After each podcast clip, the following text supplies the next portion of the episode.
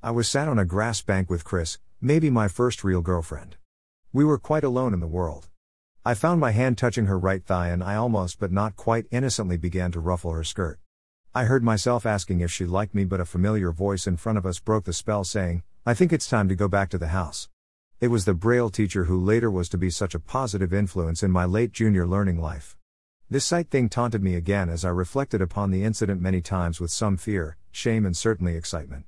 Yes, she was a girl and I a boy, and we were not supposed to mix, although we played openly together in the grounds, on swings, bikes, and even the apparatus where we could hang upside down and hope to see the girl's knickers exclamation mark smile.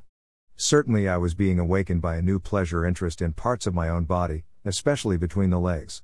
I wondered what I might have discovered inside Chris's clothes and why I should even want to know these things.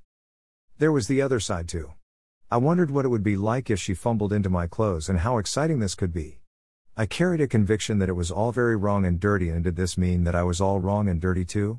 I wondered if the Braille teacher had seen us, if he had spoken to others about the event, if they all knew and if they all thought I was dirty and wrong. But it was never mentioned again. It was as if I got off physically but struggled mentally to avoid those muddled feelings of guilt and shame. It was becoming part of my being to shut off things because there was no one to share, no books or pictures, let alone TV or films, to help me understand how normal I was, and Chris too, of course.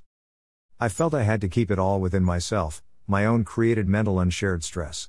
Once around that time, I woke up feeling very sick in the middle of the night. I tried to make my way to a bathroom away along two corridors but was sick en route.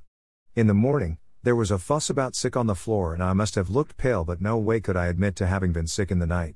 Pathetic, I know, and even knew then, but Roger was learning to keep his private life to himself, thinking he was unique, a special case, and, yes, maybe not normal.